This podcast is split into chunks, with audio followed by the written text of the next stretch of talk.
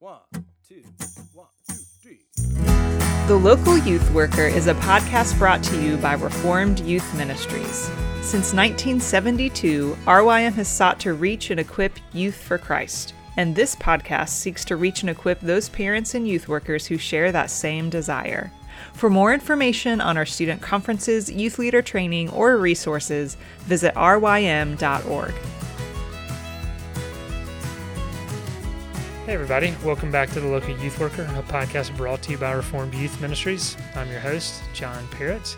This is episode 356. Uh, today we have Dr. Fesko with us again, and technically speaking, and then Dr. Ch- Tasha Chapman from Covenant Seminary will be joining us talking about good small group questions. And uh, Scott Bird and Tree Triolo will be in on that interview as well. And just so you know, if you're a parent listening, um, those small group questions will be helpful for engaging your own children in the home. So stay tuned uh, for that. Uh, right now, I have Tree with me. Tree, how's it going? Doing well, John. Good to see you. Good to see you too. And uh, just for our listeners, Tree assured me that his uh, phone is not going to go off while we're having this discussion. I had to pick on you just a little bit. Unlike last time when it happened twice. well, was it your phone or was it like Slack or something like that? It was my computer. I turned off the notifications on my phone, but my, my computer was notifying mm. me of something. It, it happens to all of us. I know it's happened to me. So, yeah, no worries there.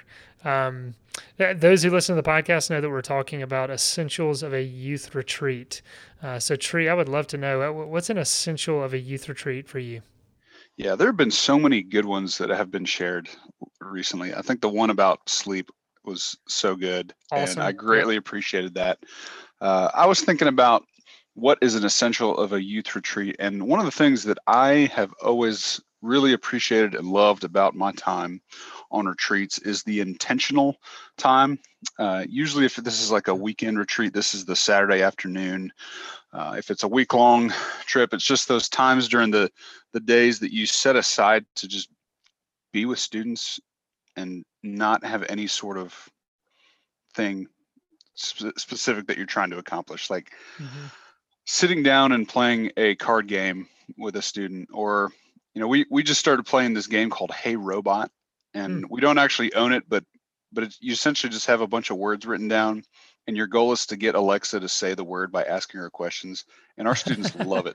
Um, so just being able to sit down and, and, around a table and just hang out is so good for students because they need that time to just relax mm-hmm. and chill. And the teaching and the worship is, is is great and it's wonderful and it's necessary. But I think there's so much relational capital that's built in times like that when we're playing a game like that or uh, another game we like to play is where you write the, the name of a character down on a piece of paper and you pass it to the right and then they have to stick it to their forehead and they've got mm. you know 10 questions to, to ask to figure out who they are uh, just that intentional time of just relaxing and being together especially if it's around a table i think is so mm-hmm. important uh, i feel like that that builds a lot of relational capital that translates way further past the retreat itself. Absolutely. No, and I think you just nailed it right there. That relational capital. Um, that that's why we're we're doing it, right? And and I love, yeah, just retreats. It gives you that margin. You know, it's like if you have a Wednesday night program, they're showing up, but they've got to typically rush home and do homework, or some of them maybe should be rushing home to do homework. Um, but but the retreats just allow you to kind of have that margin to sit down and to to play games and and like you said I like how you phrase it, just intentional time um, for the youth worker to see, hey, look, you know, and as you just said, it's typically Saturday afternoon, you know, on those weekend retreats. And that for me is about the time when I was thinking about quitting um, because it's, you're so exhausted on a Saturday afternoon. But to think, okay, look, I could go back and maybe lay down in the bunk room for a little while, but let me be intentional and sit down with these students and, and play a game. So that's, that's a good word, Tree. Um, anything else out of that before we break to technically speaking? Yeah, I, I think being able to, after the retreat, tap into that, I think is also important. So hmm. if you get time with a student that you just normally didn't get time with, like follow up on that mm-hmm. and make sure that that doesn't become this isolated thing for them. Um, I can think of so many students that, you know, yeah, they come every now and then, they're slightly involved, but that that time spent on that weekend of them actually interacting with with me or with other people meant the world to them. That that meant the world the world to me as a mm-hmm. student mm-hmm. when I was in youth ministry, and it it definitely changed. It was a game changer for me. Like I, I definitely became more involved, became more, uh, or my, my desire to to be there grew, and uh, I just think that, that we tend to downplay those moments. I think we should we should highlight them and, and elevate them and and follow up on them as well. Mm-hmm. Yeah, that, that's that's really good, and, and it is just surprising how how the Lord can use those seemingly insignificant moments uh, just for, for kingdom purposes. I know uh, we could give testimony of that in our own lives of people who did that with us, but then uh, with those students that we've connected with. So uh, thanks for sharing that tree. Um, for now, we have um, Dr. Fesko joining us again for Technically Speaking. Here he is.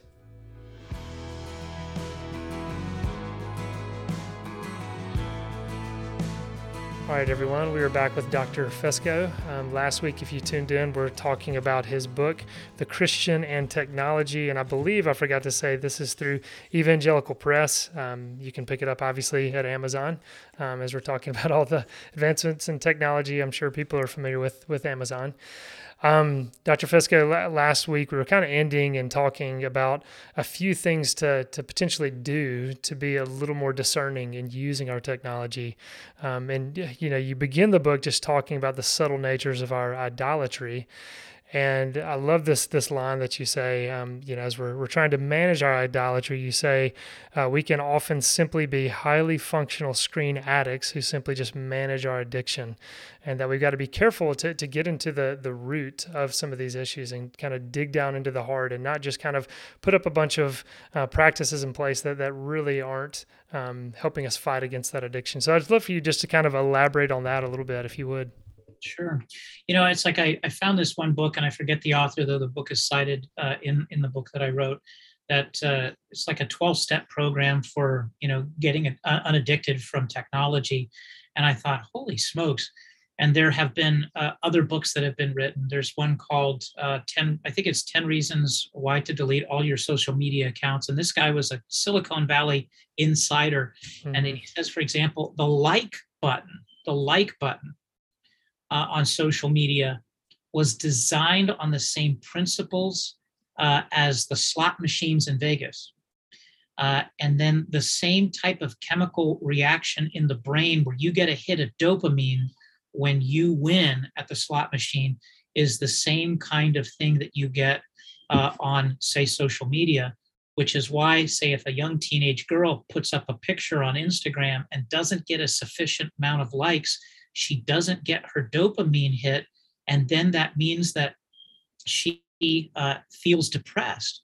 And there are high levels of depression among young adolescent girls uh, because they're they're on social media and it's not turning out like they hope it's not giving them the high that they want when my friend got 200 likes why did i only get five uh, and so the question is is how do we kind of counter all of this well, the, the first thing I want to say is, is uh, you know, I'd say, uh, how long can you go without your technology before you start getting the jimmy leg, so to speak? And it's like you start, you know, nervously shaking or what have you.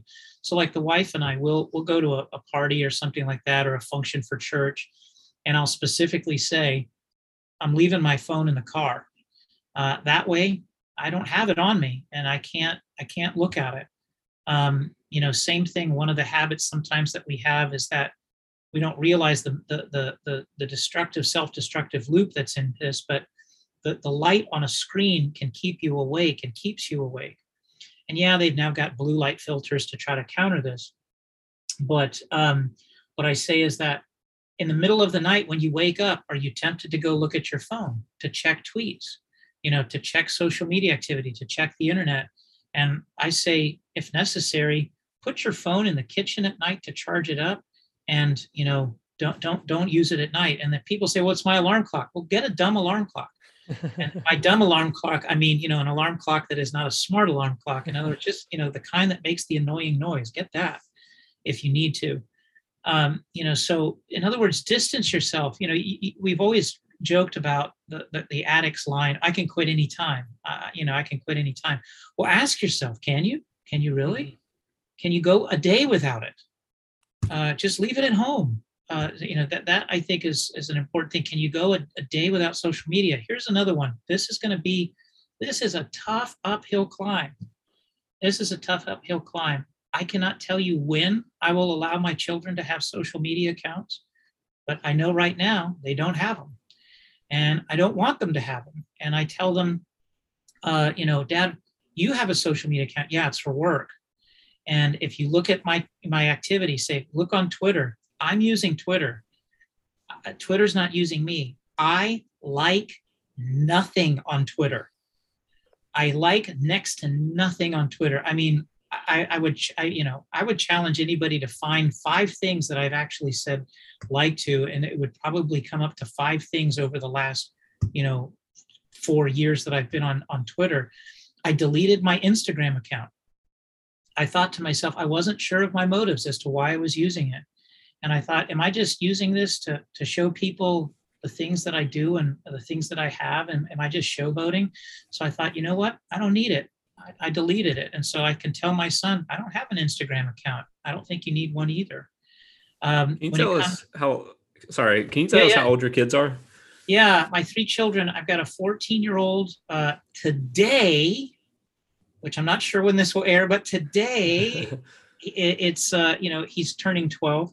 My second, my second child is 12. And then my daughter is uh, eight.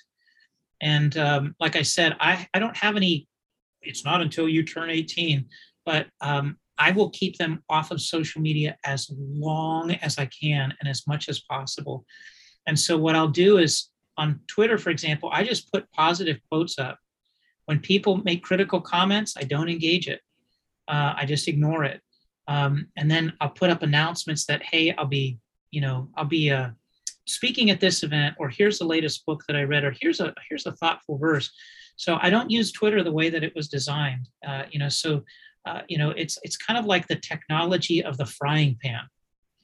In that, uh, you know, before they were probably like, "How are we going to cook our, our our meat?" You know, I don't know. Why don't we take this piece of iron here and put this into the fire, and then we can take it off of the fire? Hey, this is a brilliant invention. You're a genius.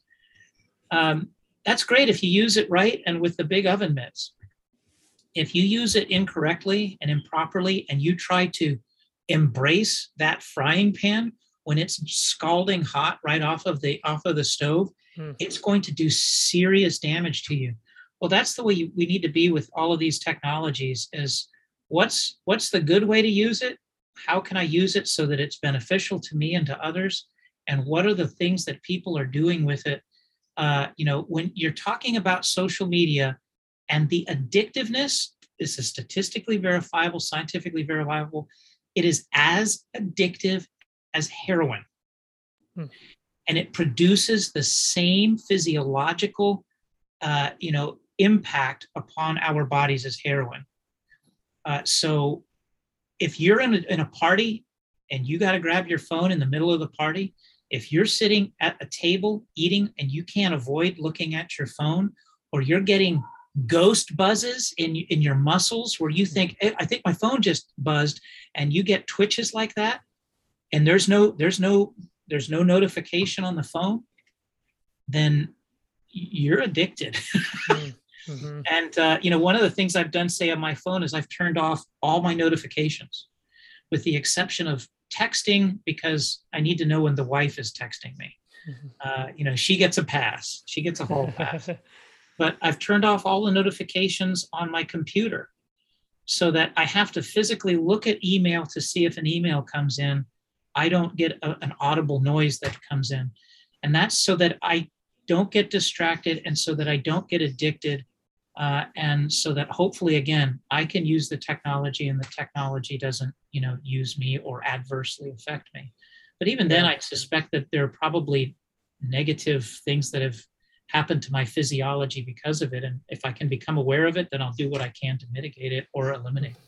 Yeah, no, t- talking about addiction, I mean, I know there was a time where people used to push back and say, oh, that word's too strong. But I think we've uh, definitely moved on past that and said, no, this uh, addiction is an appropriate word. Um, look, I'd love to go back to just talking about your, your, your children a little bit and being cautious about exposing them to social media. And please push back talking about your family. I, I don't want you oh, to, to, share oh, more than no you. Yeah. Um, I remember we had Russell Moore on this podcast, and he was the the first parent I heard say this because I'd heard parents prior to say, look, we need to introduce social media while they're in the home and we can kind of come alongside them and teach them. Russell Moore said, he does not allow his children to have social media at all. And i think he even said a smartphone until they you know leave for college. And he just said he thinks these years are too important for them to waste kind of on their devices. And he said they receive that with with joy that he's able to talk to them about that. And so i'd love for you just to, to speak to that kind of that balance of when to let children be exposed in the home and try to come alongside them. Just please react to that and let us hear some of your thoughts. I think that I, am not an expert on this subject, and I, I don't feel like I'm even an expert parent with my children. Every year, it's a new year, and it's undiscovered territory. I my son is 14. I've never parented a 15 year old yet, so that's going to be, you know, unplowed ground there. But that being said, you know, at least as in the, in the materials that I've researched and read, I would say that when children are very young, say uh, maybe beneath the age of 10 I think you have to be extremely cautious with the use of technology because it is so transformative uh, uh, to the to the brain, what they call neuroplasticity, that you can really impede your children's ability to say to read, for example, uh, in that they, you know, or one of the things that you're always doing is you you're teaching them that life has to always be exciting there always has to be a screen on. There always has to be explosions going off. There have to be bright pictures moving pictures etc and one of the things i love is that boredom is the womb of creativity and imagination.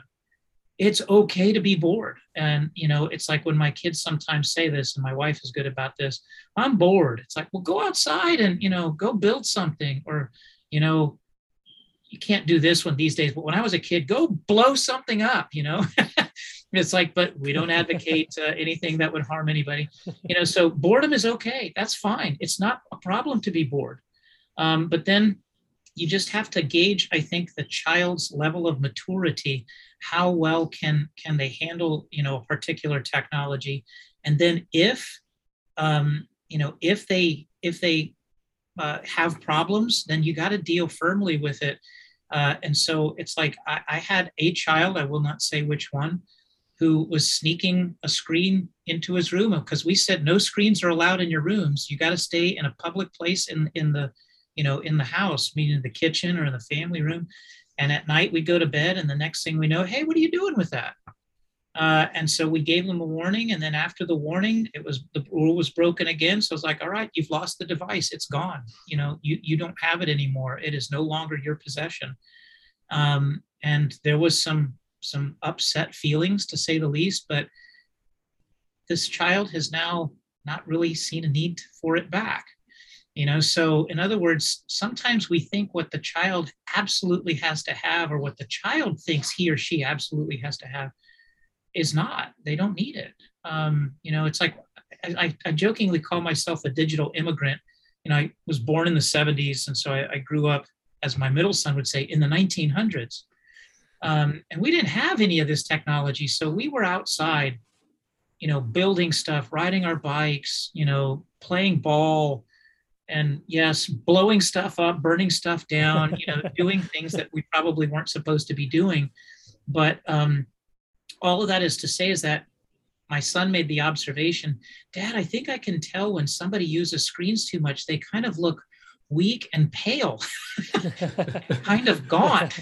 I think you know. just described me. So I take offense to that. He says, like, I, I don't want to be like that. I want to be able to run from point A to point B without running out of breath. I'm like, all right, well, you know, put the screen down and let's uh, let's get outside. So, uh you know, it's a constant. It's it's it's never should a parent think, oh, I fixed this problem. It's done with. I can ignore it now until they move out and even beyond, it's a continual daily battle. You want to be looking at it because this is the way I look at it. I told my children this back in when I was a kid.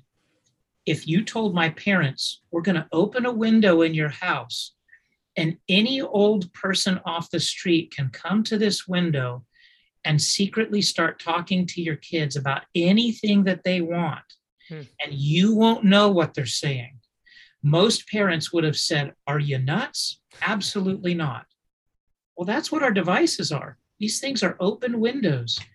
And when you look at things, I don't touch upon this on the, on the in the book, but you know, uh, gender dysphoria is chiefly uh, a, a, a, a thing that happens to young adolescent girls who are on social media.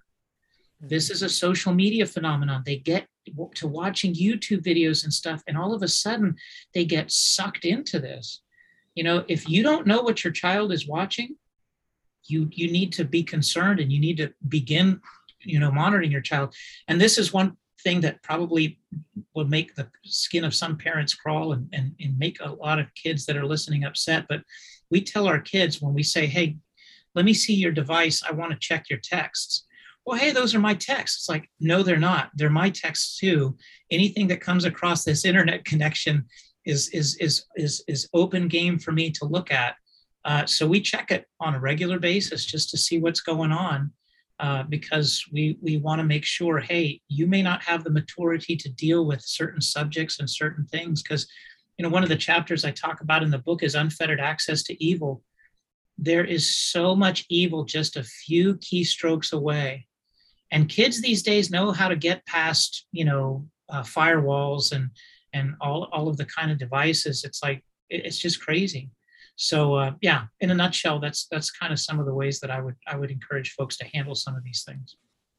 So what would you say to uh, a parent who is is trying to to, to do that hold off on social media and uh, smartphone and all that for as long as possible and and their kid really is going to miss out on a lot of things. I don't know if your kids have experienced that, but you know, when the whole group is talking on Snapchat and they're left out, when the whole group is on the, you know, iMessage or whatever, yeah, uh, they're going to be left out. Uh, how would you kind of help parents with with that aspect of it? Yeah, um, in one sense, FOMO is overrated. Fear of missing out. FOMO is overrated. Maybe they're going to miss out on some things, but on the other hand, if you take positive steps to create other opportunities and other other scenarios where your kids can connect with people, uh, that's going to be, I think, one of the ways to counteract that.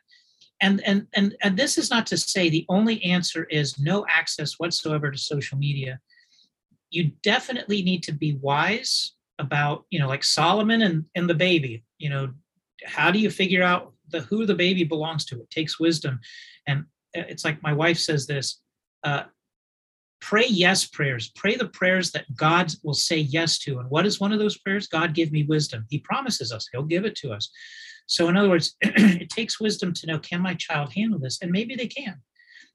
but as you give them access to some form of social media, um, monitor them make sure look over their shoulder make sure that they're not doing anything they shouldn't be doing but then if you determine okay they shouldn't they shouldn't uh, they shouldn't use this create other opportunities for them and do this anyway. Connect with people at your church. Hey why don't we invite a bunch of your friends over you know and you guys can hang out or uh, you know maybe watch a movie or you know why don't you guys get together? It's like my kids my boys they love playing airsoft which i'm like this is great.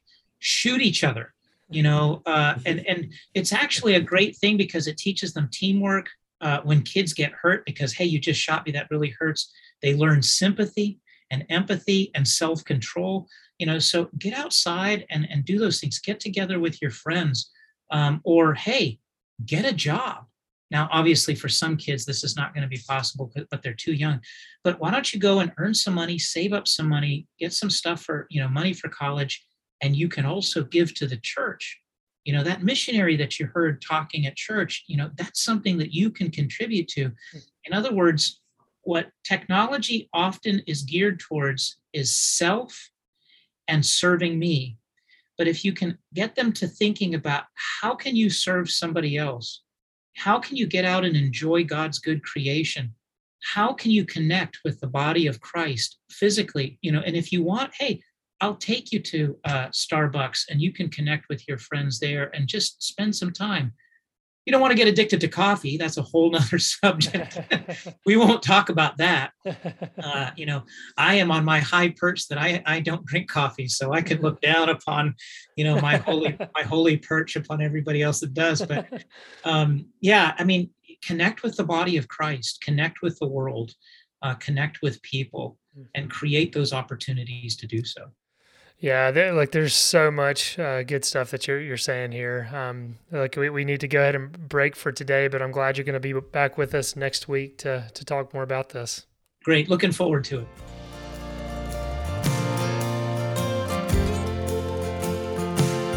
Today, I welcome Dr. Tasha Chapman back to the podcast. She has been with Covenant Seminary since 2002. Uh, she has co authored The Politics of Ministry navigating power dynamics and negotiating interests, and resilient ministry, what pastors told us about surviving and thriving. Uh, she also contributed to the ESV Women's Devotional Bible. Dr. Chapman, welcome back to the podcast. Thank you. Great to be here, John. Yeah, it's it's good to have you. I know we were talking a little bit pre-recording. I had to uh, go back and search. Uh, you were on episodes 151 to 155. Um, those who listen may remember when we used to do um, five uh, different uh, episodes that would air Monday through Friday. And so Dr. Chapman was a part of, of those. And I will definitely encourage everyone to go back in our archives and, and check those out. Those were very helpful. And um, it's good to have you, good to have you back on. Yeah, glad to be here. This is a topic that I just have a lot of passion about um, and work with, with um, people in every category mm-hmm. of ministry. So, yeah, well, we appreciate it. Well, th- those who um, listen to know Greg Meyer uh, was on our podcast not too long ago. I cannot remember which episode, but uh, Greg recommended that we we get you back on because he had you uh, come and meet with his youth staff to talk about leading a small group, and so that will be the, the focus of our conversation today is um, asking good questions in small groups. And let me just say from the outset to our listeners, we know that many who tune into this podcast. Um, are parents and they are not youth workers um, in the official sense. We know parents can be youth workers. Um, but uh, we, we know that this discussion this will apply for, for the household as well. Um, so those who are parents just uh, as we're talking about questions just know these are questions you can ask at the dinner table as you're driving down the road with your, your children. Um, so we know that this will be beneficial um, for those as well. And, and i do have to say this too it's uh, I'm I'm a little paranoid of us asking you questions in this interview because we're we're analyzing how we ask questions and how to ask good questions. So feel free to correct us as we go along. Of John, here's a better way to ask what you just what you just asked. yeah, that'd so, be double dipping. um, yeah, and so as we we get into just kind of educational styles too, maybe kind of broadly as we're getting into small groups, maybe help us think a little bit about large groups versus small groups. We know some of those who are listening uh, are maybe more prone to large groups.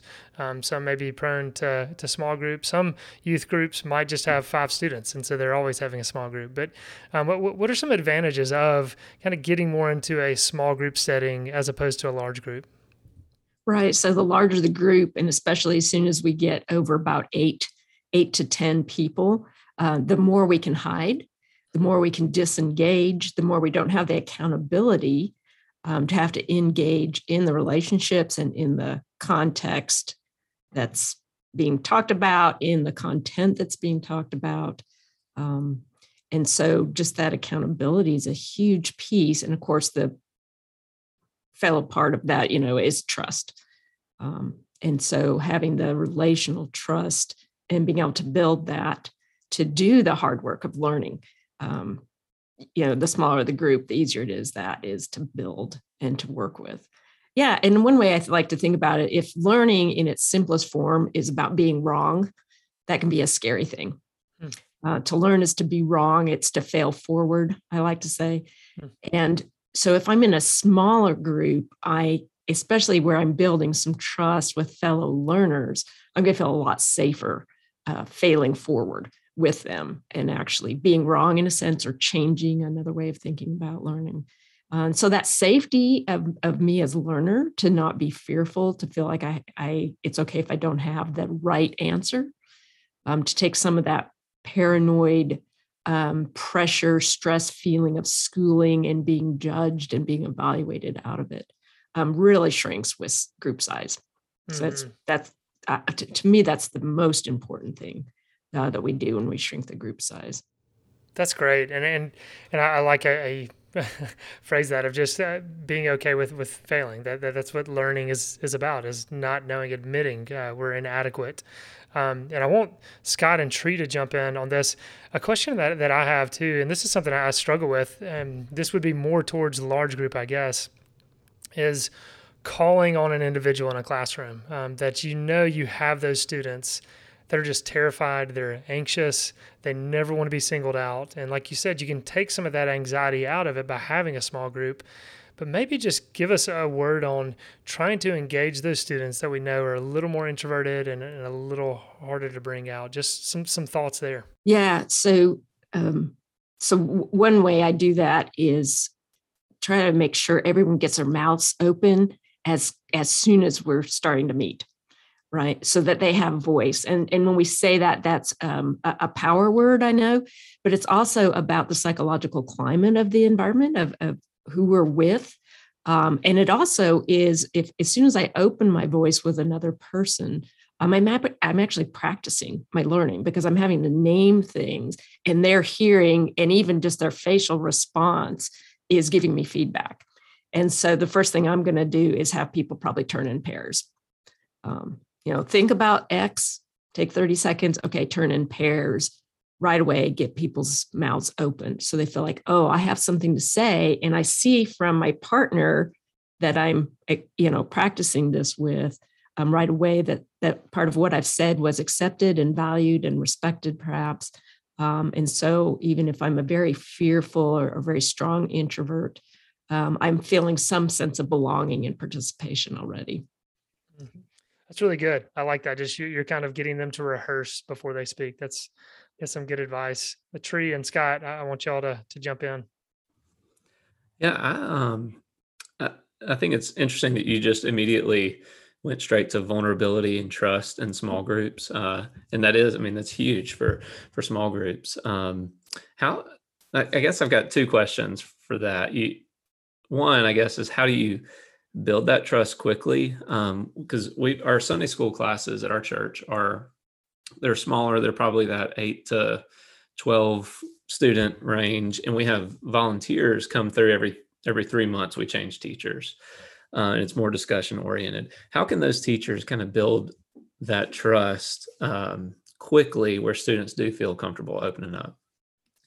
Yeah, so building trust, obviously, huge topic. You know, lots of wonderful books on it, just published in the last 10 years. Um, but for rotating teachers, one thing that builds trust with your learners is that there's a rhythm, um, that they know what to expect. And even though there's maybe a new facilitator, a new leader, they're still going to go through the same, in a sense, rhythm of that hour of Sunday school, for example. So that's one thing that builds trust. Uh, another is, of course, that uh, meaningful vulnerability. So it's not that the leader comes in and shares their heart about some controversial issue or something, but on the topic, that's addressed. Whenever the teens are being asked to share recent experiences, the leader also just participates with them as a fellow learner and shares a recent experience that's relevant as well, that kind of thing. Yeah. So again, I think part of the way we build trust the fastest is as leaders is to get our mouths closed so that other people are finding their voices and then participating as a learner uh, with them in several ways even if mm. we are the expert yeah one yeah. thought that's great. And then I was going to ask you too. You said the eight to ten categories kind of when you start to lose that vulnerability. Um, is there is there a, a area on the other end of the spectrum where you kind of lose the small group feel? Uh, you know, where there's a minimum amount of students that it takes for a small group. Right. Um, obviously, we feel more and more vulnerable if the group gets smaller than five.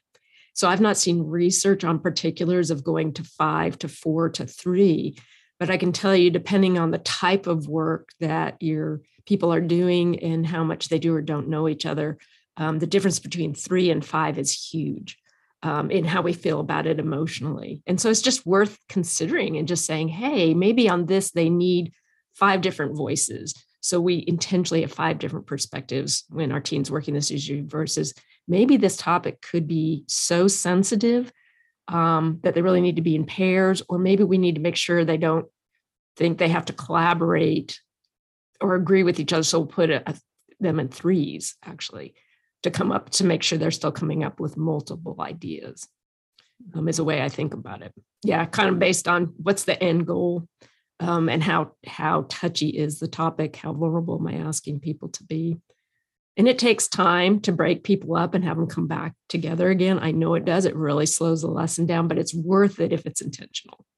So, how much does gender play into that? Because I, I notice when I break my students up into small groups, uh, and I, I, my guess is this is probably standard in most ministries, youth ministries, that I've got the guys for maybe 15 minutes before they're just done but it seems like the girls will, will be in their rooms for like 45 minutes and maybe they're not interacting with the material at all. Maybe they're just chatting. I don't know. Uh, but, but how much how much do you cater questions for for girls for guys men women? Does your approach change when it comes to to gender specific groups? Yeah um, most of the groups just in, in, that i work with so my experience there is um, either mixed or women. So I have very little experience just talking to men. Um, I mean, it, it happens, but it's just not regular. So it's interesting. I don't actually think I work things specifically gender wise um, because of what you're what you're saying, because of the ability of one group to create that trust more or to be more comfortable sitting still and just talking um, versus having to do something with their hands or moving their body while they're talking, et cetera. Um, so, for example, with adults, um, your women will feel more comfortable with a coffee cup in their hands, um, just like your men will. And so sometimes, you know, we get teased sometimes when I'm traveling internationally. Oh, you Americans, you always have to have a cup of coffee and a donut in your hand in order to do anything with the church. I've literally been teased about that.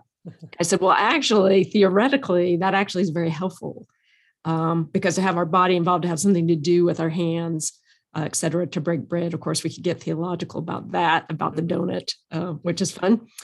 Um, but that actually helps everybody. So, although your women may be more comfortable and socialized um, to be more comfortable in those small groups and just spend a longer time chatting, um, both are, are helped uh, by having things to do with their bodies you at the same time. Yeah and i i appreciate that. That's actually really helpful. Uh, one thing that i think has helped us with our at least our senior high small group is we do a, a dinner at our church on wednesday nights and the the wonderful volunteers that we have are are our our staff who are pretty much there all day and they they help with the meal and then they do the cleanup. So we've actually started getting our small group or our guys small groups uh, to go and and clean up so that those people can leave and and I've noticed that in in doing something together, if, even if we're just like sweeping or like wiping off tables, I'm able to have better conversations there yes. than I was in the small group that we were in just a few minutes before. So I actually really Absolutely. appreciate the, the, idea of doing something. Uh, that's helpful. Yeah, yeah, that's that's a good word.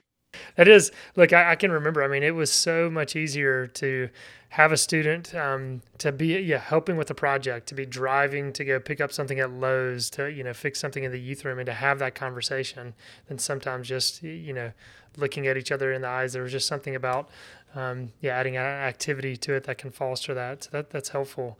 Um, Tasha, I know you talk about just discussion as a as a you know teaching learning method, and I'd love for you to talk about. And we've kind of been hinting at some of the the benefits of discussion, but then also um, talk about some of the limitations uh, that can occur when we're having discussion discussion as a teaching time.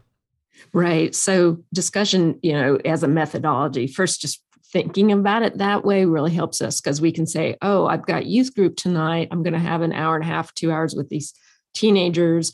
Okay what are we going to be doing? What's the design? What am i you know by the end of the evening what am i really hoping to see and hear right? What's that to use the technical what's that learning objective at the end of the evening? What am i hoping to see and hear them actually practice or do or say or emote value etc um, discussion as one of maybe a thousand methodologies we could choose somehow we think we have to go there So for a lot of us, we're probably doing uh, miniature lectures, maybe slides, maybe watching a video or something, and then breaking our group into our people into small groups, just with that assumption that, okay, I have to break them into small groups so that we actually work this harder. And I want to say that assumption is, is right in a lot of ways. What happens when we go into discussion format, especially in a smaller group, so that everyone has that accountability, to use their voice, to name things, to put words to their experiences and their thoughts. What happens is um, we actually get a lot of practice and feedback at what we're learning.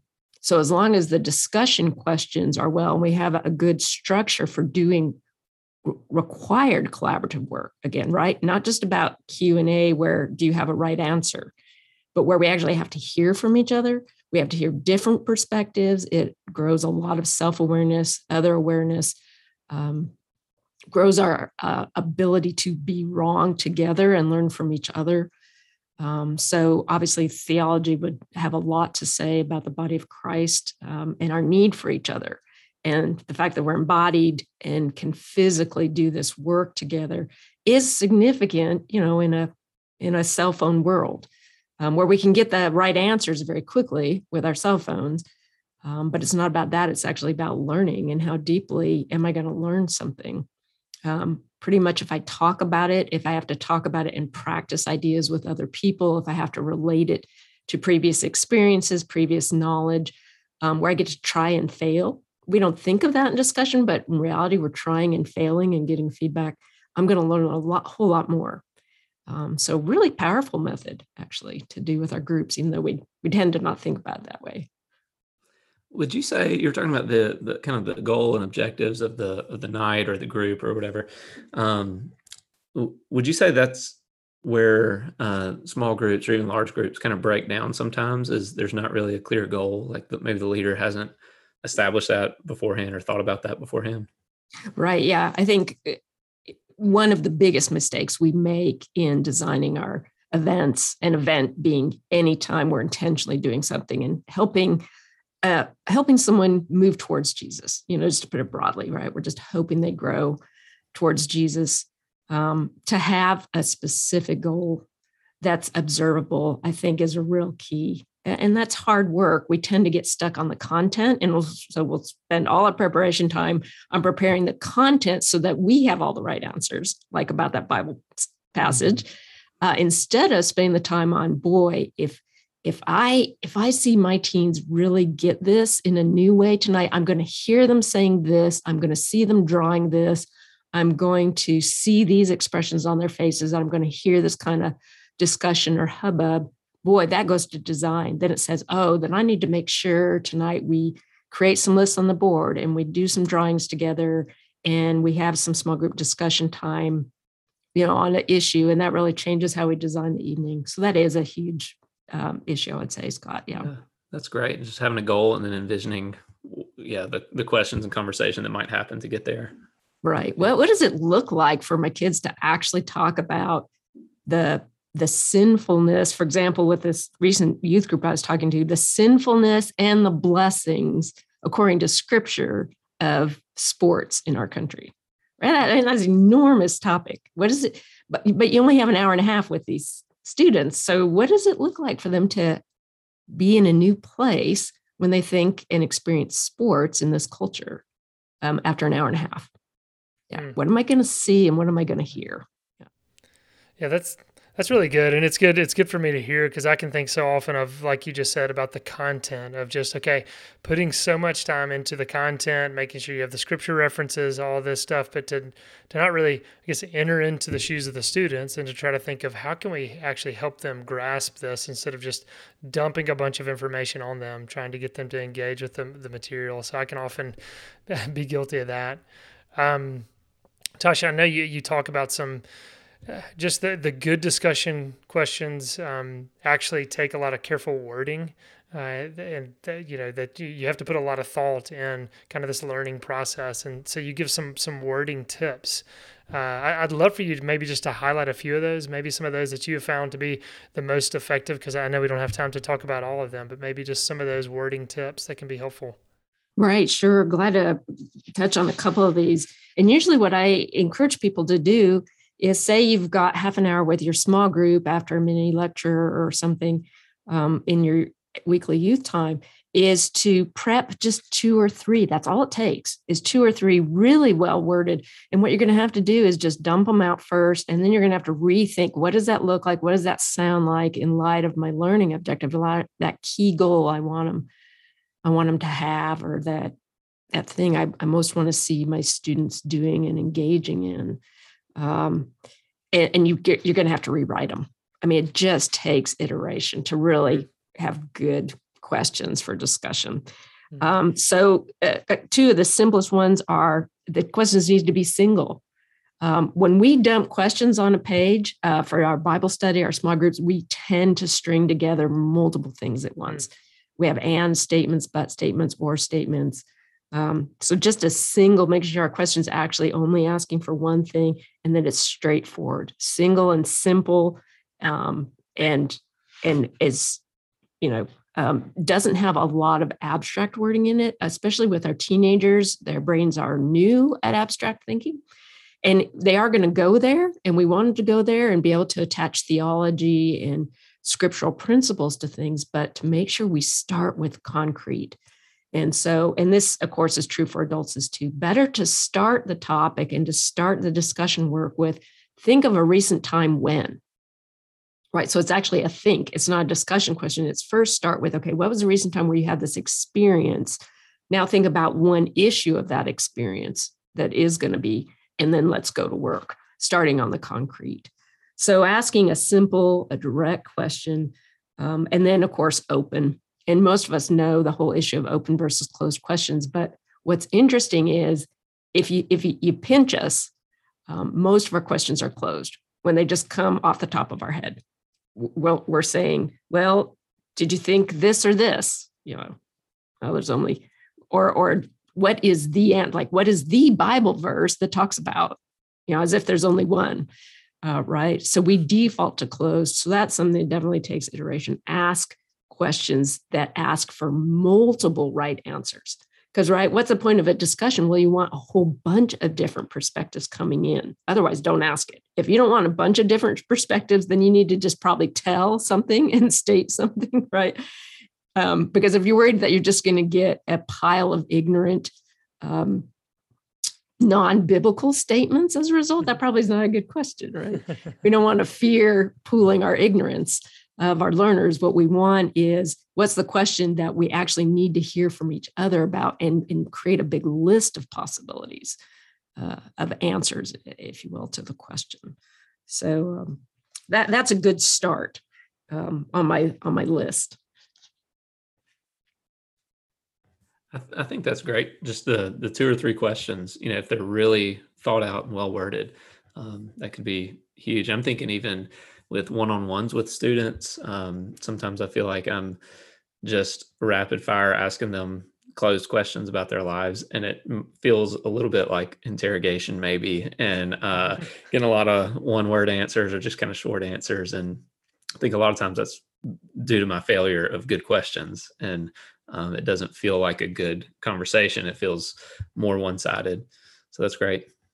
Yeah i think for most of us what can really help us is, in a sense, to twist the methodology of question asking and think, okay, if I start with a concrete, like think of a recent time when, or think about what do we already associate with X topic. So, what it, either way, we're either pulling on their knowledge that they already bring into the discussion or their experience.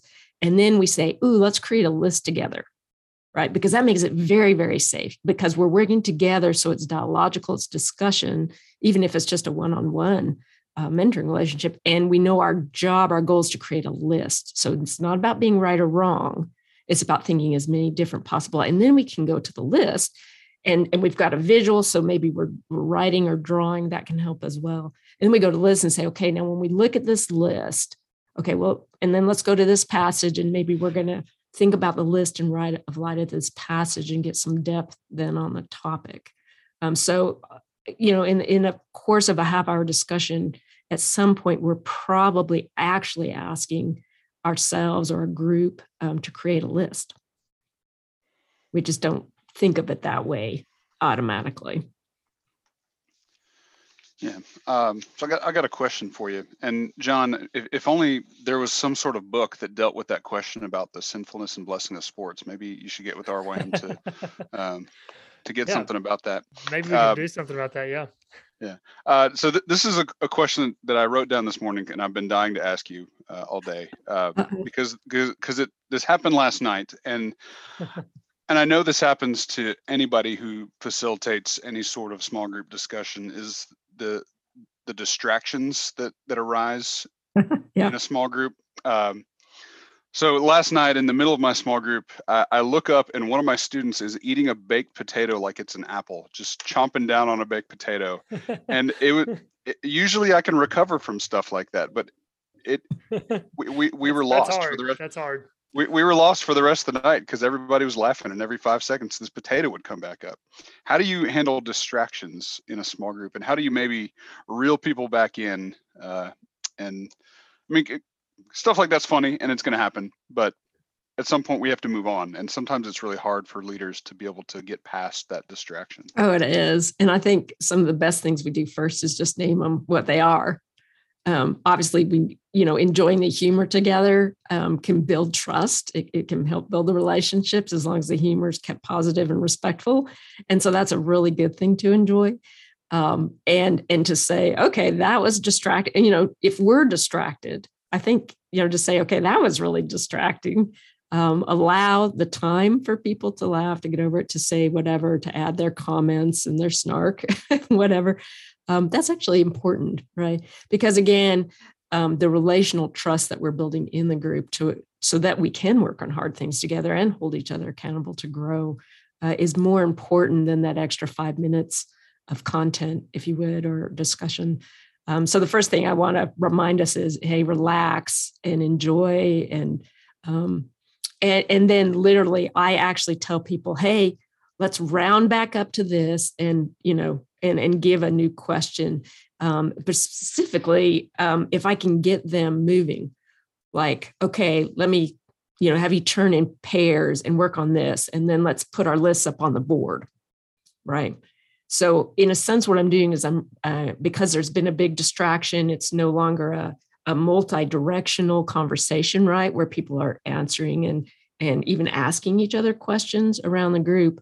Um, to to get us reset is to give everyone something to do. It's upping the structure technically. So to say, okay, everybody, turn in partners, share with each other about this, or look at the verse and for this, and get some observations out or something, right? And then hey let's go and then maybe go to the board let's write some lists up um, that you come up with your partner or something so to so that's what i tend to do I, have had that happen in my classroom with 25 students where we've had things that just utterly broke me apart you know? and i just couldn't get back it was hard times you know so that's nice it gives everybody a chance to breathe but it just gets everybody working everybody getting their mouths back open. Uh, to to go back to that partner, even if it's just for a minute or two. Yeah, and I've got I've got to be honest. I'm sitting here fighting this image of a student biting into a potato like an apple. As you said that, I'm sitting here muted, trying not to laugh as I just continue continue to think of that image. Um, so that's great. Uh, so I, I do want to jump back to to your questions. I mean, again, you've got a list of just some helpful. Um, you know aspects to, to discussions questions. And something we've mentioned several times is just safe questions and you know vulnerability. And, and i'd love for you to maybe hone in on that aspect um, you know of the the helpful kind of wording tips that you're talking about. Would you just kind of dig into that a little bit more of examples of safe questions and why that's important? Yeah so two things about safe questions. Um, one is it's a real issue we actually do lose trust. We actually do raise the fear barrier for learning when we ask a why question, something that starts with WHY. Um, now, what's interesting is we might want to really work the why issues, but why ask for cause and effect? And it and it's a very um, we associate a lot of judgment and evaluation with an answer to why. It's actually a very complicated question to ask somebody because you're asking them to link cause and effect directly when maybe there isn't uh, one and, and, certainly not a simple one. So uh, what I train people to do is every time you you ask why, actually rewrite that question immediately if it has that word in it, why, and put what are some possible. So you make it of this very instead of a why, you what what are some possible. So you can hear how it's it's it's um, set far away from the learner now. They're not having to do their own direct. They're not having to say, "No, this is what I really think" with a lot of emotion. um, but they get to just say possible uh, reasons. What are some possible reasons that? And now they're free to come up with multiple, which is actually a better thinking process anyway, than to just say, well, you know, why do we why do we sin that way when we're playing soccer? You know, back to our sports and and uh, blessings and sinfulness. Uh, that's a, actually very threatening question. So going from why, and what happens, of course, is in small group, we're going to say why. The word why is going to come out of our mouths. Hmm. Um, it's a default word, but to immediately phrase it and say, no, let's build a list. What are some possible reasons? And you'll get much better, much better discussion out of that and much better perspective changing possibilities. Um, so that's a that's a double one. Um, the why and then moving to the what are some possible. Get it, get it a little bit further away from your learner. So it feels more like a case study. It's a little bit safer um, for them. Uh, yeah, I like that. And I like, again, I mean, just we're continuing on this theme of this takes time you know that we just kind of have these like knee-jerk responses and um, i just like how you mentioned the trust factor there that we're trying to you know develop trust in the learning process and, and draw our students out. That's really helpful. Tree i know you had a question. Yeah for the parents that are listening uh, what what kind of advice do you have for for parents to interact with their students on what they're learning um, in their youth groups at church? Like I know sometimes parents feel very ill-equipped uh, in these conversations. How how can we help them um, interact with the same material that we're interacting with them on Wednesday nights and Sunday nights? Right. It's a great question. In fact, it's a great question for our parents of any age. Um, what happens to us is we default to um, tell me what happened at Sunday school or what did you learn at Sunday school today? Um, and unfortunately, that's a threatening um, recall question. It feels like a quiz to us. And all of a sudden, our fear barrier's gone way up. So it's not discussion anymore. Now I'm just being evaluated based on my short term memory. Um, so, what if, if, as parents, if we could learn to say, Oh, tell me a story about, tell me a story um, about uh, tonight's. What, what was something that struck you? You know, um, so that it's wide open, it's not evaluative. Um, and maybe we tell a story about what we did the last hour and a half too, right? Um, and so tell me a story is a much safer place to go um, than what did you study in youth group tonight? Uh, tell me a story about that.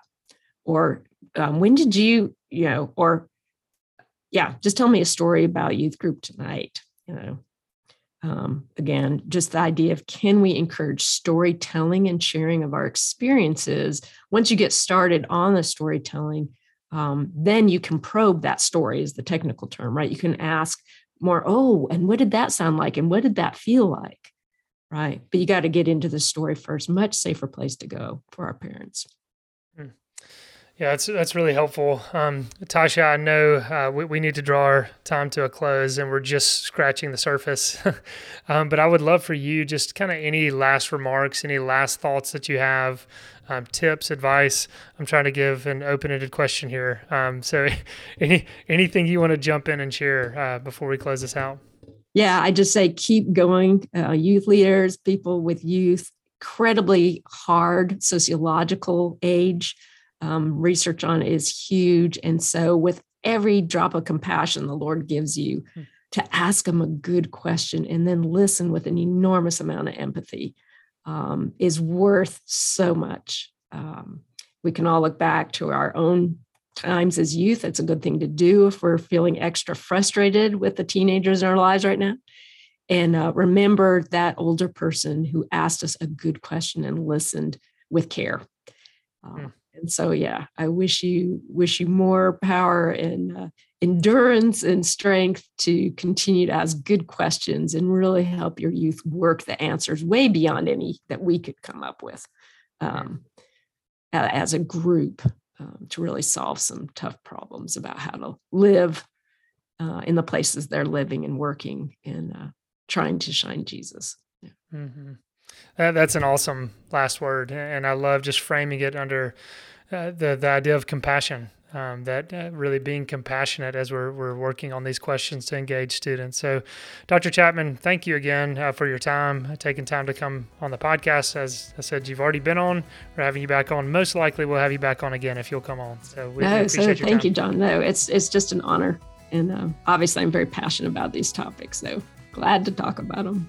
Well, thank you again, and thanks to Tree and Scott for helping out as well.